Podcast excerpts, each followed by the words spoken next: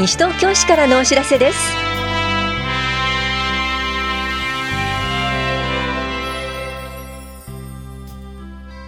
今日は保護者助成金の支給。地域活動スタート交流会などについてお知らせします。インタビュールームお話は西東京市危機管理室の小林大樹さん。テーマは東日本大震災から8年。災害への備えは大丈夫ですか？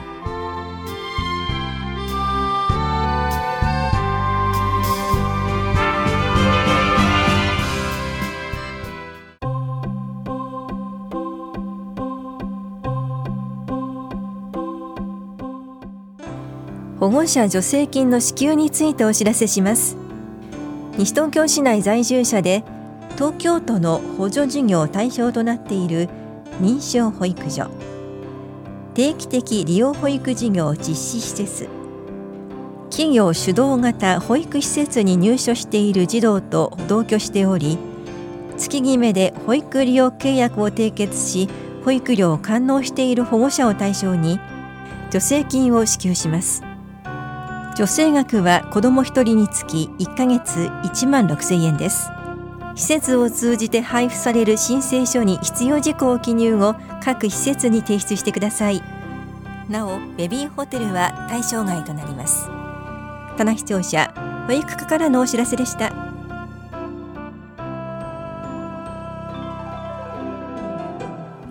地域活動スタート交流会のお知らせです。地域活動に興味はあるけれどどうしたらよいかわからない方。すでに地域で活動している方との交流会を通じて地域デビューのきっかけをつかみませんか？この催しは3月16日土曜日午前10時から正午までイングビルで行われます。参加できるのは市内在住在勤の方です。参加ご希望の方は13日までに電話かファックスメールでお申し込みください。お申し込みお問い合わせは市民共同推進センター。地域活動スタート交流会係までです。共同コミュニティ課からのお知らせでした。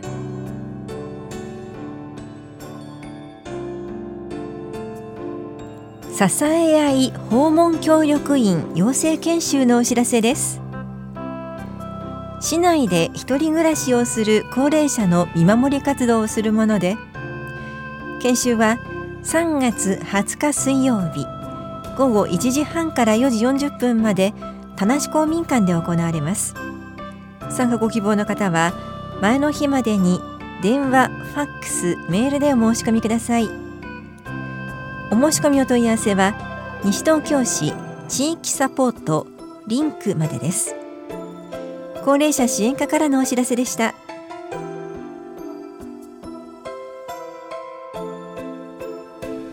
栄養食生活相談のお知らせです。生活習慣病予防の食事や健康づくりのための食生活について管理栄養士による相談を行います。相談は市内在住の方を対象に3月15日金曜日午前9時から正午まで田無総合福祉センターで行われます。相談ご希望の方は3月12日までに電話でお申し込みください。お申し込みお問い合わせは健康課までです。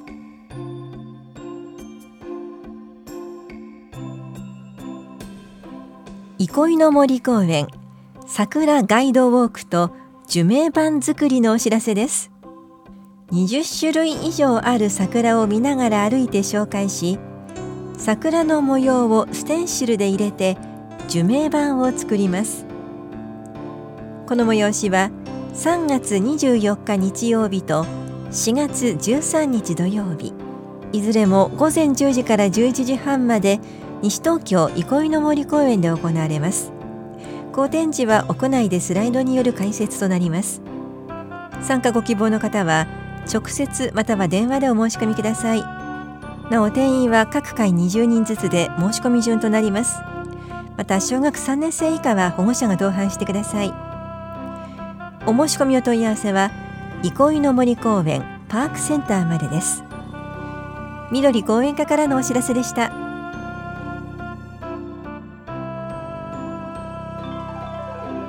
猫の一時預かりボランティア募集のお知らせです。西東京地域猫の会では保護した飼い主のいない猫の譲渡会を4月から12月の第1日曜日に開催しているリサイクル市で実施しています。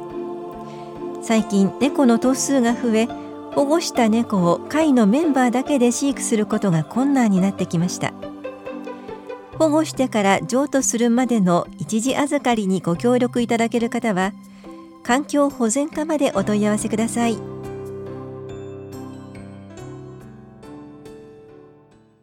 インタビュールーム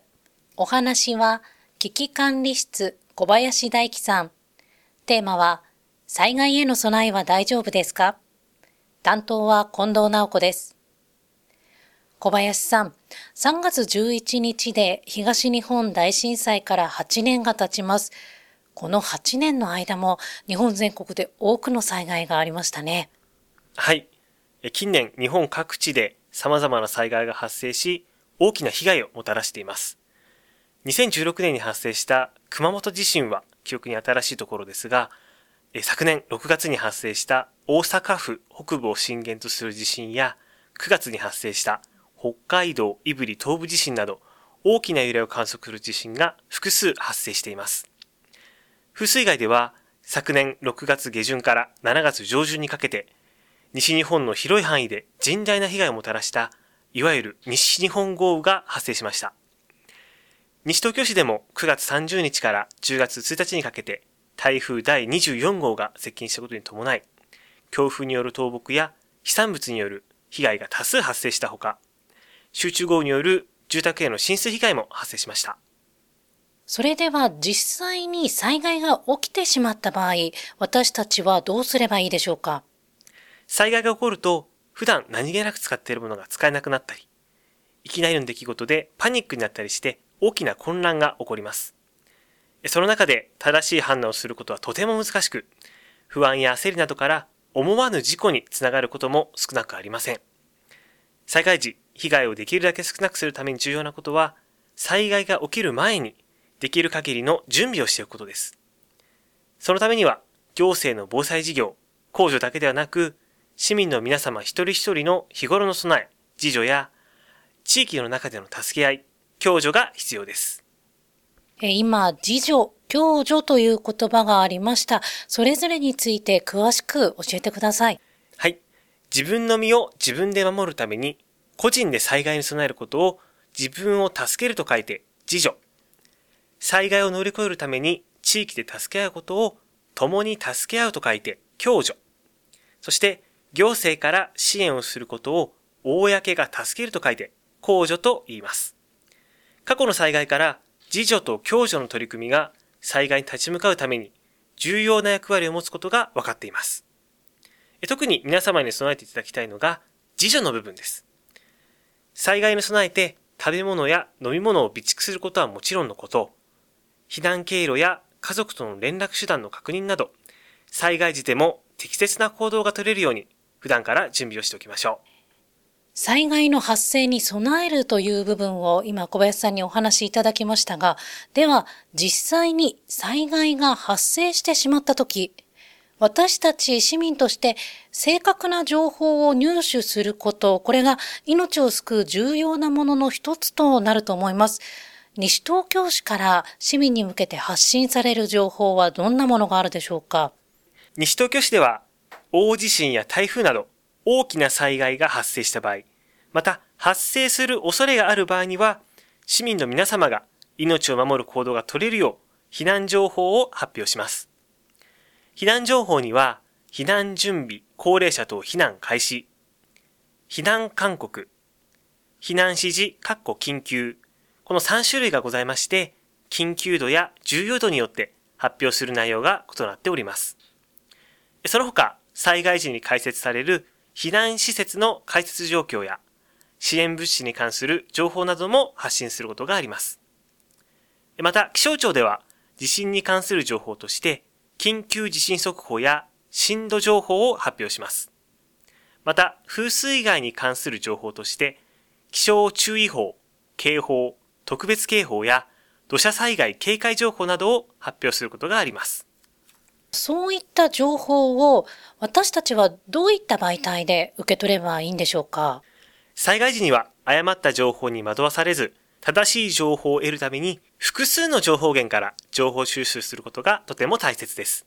西東京市ではケーブルテレビ j コムや今お聞きの FM 西東京と災害協定を結び、テレビやラジオなど各種メディアから市民の皆様へ情報提供できる体制を整えております。また、市内に設置している防災行政無線の各席から音声で情報をお伝えすることや、市のホームページ、また Twitter、Facebook などの公式 SNS といったインターネットを用いた手段のほか、登録制メールサービス、安全安心イーナメールでも情報を発信します。災害の中で混乱することなく、適切な情報を得ることができるように、普段から複数の情報源を使用できるように準備をしておきましょう。小林さん、最後に市民の皆さんへ一言お願いします。はい。災害はいつ起こるかわかりません。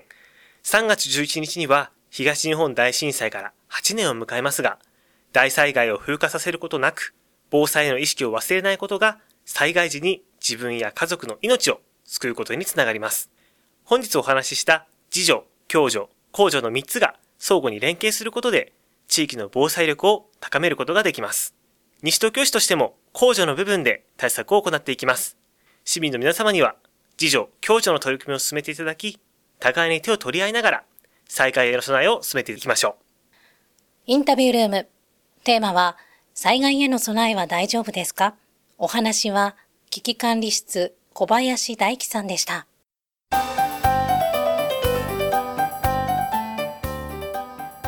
普段運動していない方、障害のある方もご参加ください。春のエンジョイニュースポーツ交流会のお知らせです。この催しは3月31日日曜日午前9時20分から11時半までキラットで行われます当日はユニカールボッチャなどを行いますストーンやボールをいかに標的に近づけるかをカーリングのように競うもので誰でもすぐにゲームが楽しめます。参加できるのは西東京市在住在勤在学の小学生以上です。小学3年生以下は保護者が同伴してください。参加ご希望の方は3月15日までに電話でお申し込みください。なお定員は36人で申し込み順となります。3人までのチームで申し込むこともできます。お申し込みお問い合わせは本屋保健福祉総合センタースポーツ振興課までです。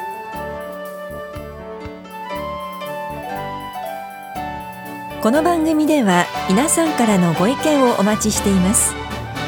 FM 西東京西東京市からのお知らせ係までお寄せください。またお知らせについての詳しい内容は広報西東京や西東京市ウェブをご覧いただくか西東京市役所までお問い合わせください。電話番号は042-464-1311 042-464-1311番です以上西東京市からのお知らせ亀井さゆりでした。